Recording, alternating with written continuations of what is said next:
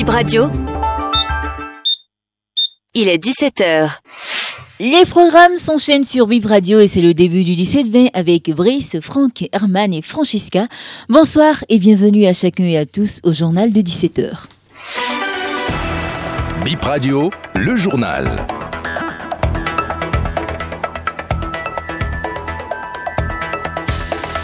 17h au Bénin, bonsoir à toutes et à tous et bienvenue dans cette édition dont voici l'essentiel à développer.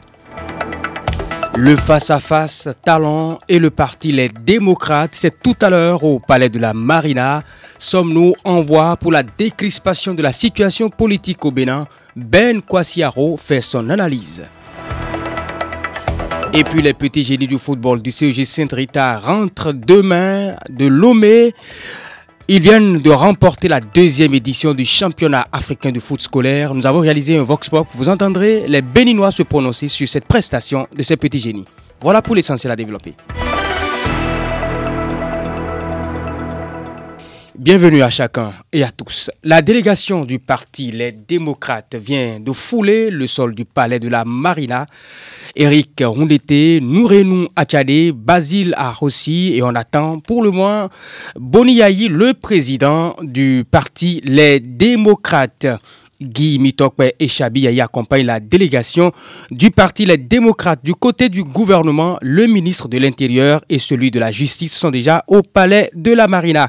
On vous le, dit, on vous le depuis le matin, la délégation du parti Les Démocrates donc, est attendue au palais de la Marina. Elle va échanger avec le président Patrice Salon sur euh, la liste électorale et l'ensemble du processus électoral dans le cadre des élections générales de 2026. Tous les regards sont donc tournés vers la présidence cet après-midi pour les détails à l'issue de la rencontre. Le parti, les démocrates, projette d'ailleurs une conférence de presse ce soir à 19h à son siège pour partager avec l'opinion les conclusions de la rencontre. Cette démarche conduit-elle vers la décrispation de la situation politique du pays? Ben Kwasiaro, politologue et socio-anthropologue, partage avec nous son analyse. Aujourd'hui qu'il est fait président de cette formation politique de l'opposition, il est beaucoup plus une voix autorisée à pouvoir représenter l'opposition béninoise. Le président Yadik Boni doit pouvoir aller serrer la main à partir de salon et à partir de salon de lui serrer la main et les deux doivent se dire que nous sommes des frères. Je te demande pardon mon frère s'ils ont péché, s'ils se sont mal comportés, je te demande de les pardonner. Non pas parce que nous sommes au-dessus de la loi, je te le demande au nom du peuple béninois, que l'on puisse aller demander à nos juridictions, c'est-à-dire le pouvoir judiciaire ne sont pas au-dessus de nos lois, et que l'on puisse aller demander à tous ces acteurs qu'ensemble, si vous êtes pour ça là, pour la proposition de nous autres, moi, ancien président, moi, président en exercice, l'autre, ancien président, il faut Dieu donner ce gloire et toutes les forces vives de notre pays, ils vont se dire, on reconnaît que nos frères et sœurs étaient en erreur, mais le peuple béninois demande à ce que l'on les pardonne. Mais le Bénin prendra un autre départ. Et la faute doit désormais être à nos lois avec des, institutions fortes pour le bonheur de notre pays. Et c'est comme ça que on aura une paix durable et que le pays sera respecté. Le Bénin pourra véritablement compter sur ses filles et fils et compter sur ses institutions. Justice à présent, l'équipe de la criette dépêchée sur Paraco poursuit ses activités dans le cadre des audiences foraines. Un cas de viol au rôle cet après-midi du côté de Paraco, mais au siège à Porto Novo. Les juges exécutent normalement le calendrier des audiences ordinaires. Le point avec Laurette Yekman.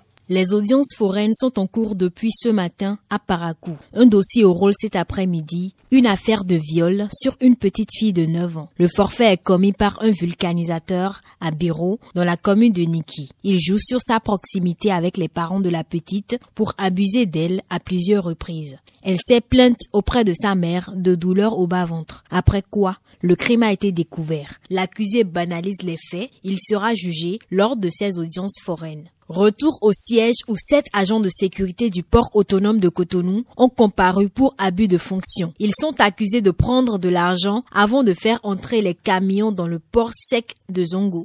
En réalité, les conducteurs de camions devraient juste présenter le document les autorisant à entrer. C'est le directeur des opérations qui a démasqué les prévenus. Le représentant de l'agence de sécurité dont fait partie les accusés a nié les faits. Il déclare avoir fait entrer un camion chargé de soja parce que le chauffeur aurait dit que son document sera disponible à midi. Une pratique habituelle et sans problème selon lui. Il affirme aussi que le directeur des opérations s'est présenté dès l'entrée du camion au port. Le directeur aurait conclu que le chauffeur a payé de l'argent pour pouvoir entrer. Le dossier est renvoyé au 26 décembre pour continuation. Un homme a aussi comparu ce matin pour détention de billets jamais mis en circulation par la BCAO. Il s'agit de billets estampillés pour le braquage. Il serait un dealer de voitures d'occasion. Il a déclaré avoir pris des billets chez un cambiste à Abuja lors d'un échange. Il a remis l'argent à un certain Aladji qui devrait lui changer les billets à condition qu'il prenne 3000 sur chaque billet. Il s'agit de 19 billets de 10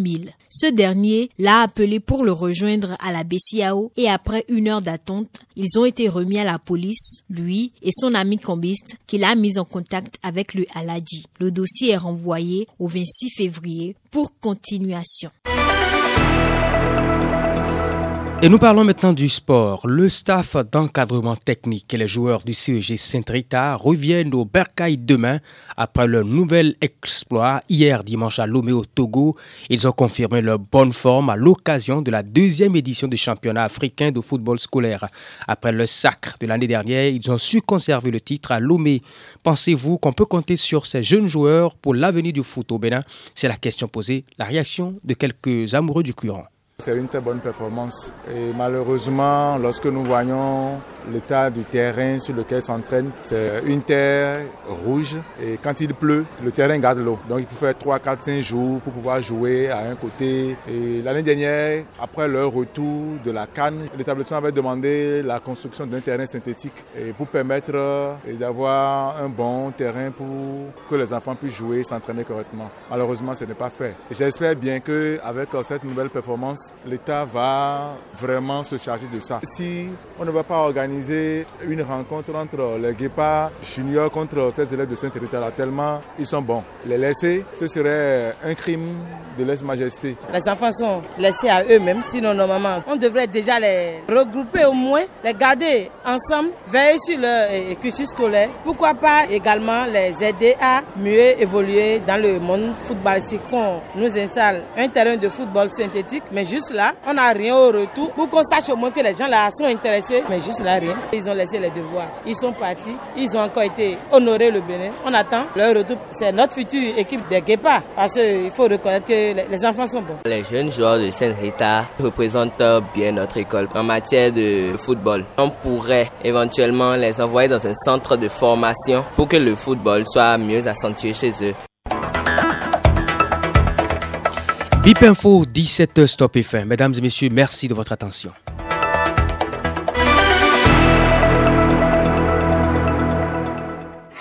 Notre engagement numéro 1, vous informer à tout moment. Bip Radio, en direct de Cotonou.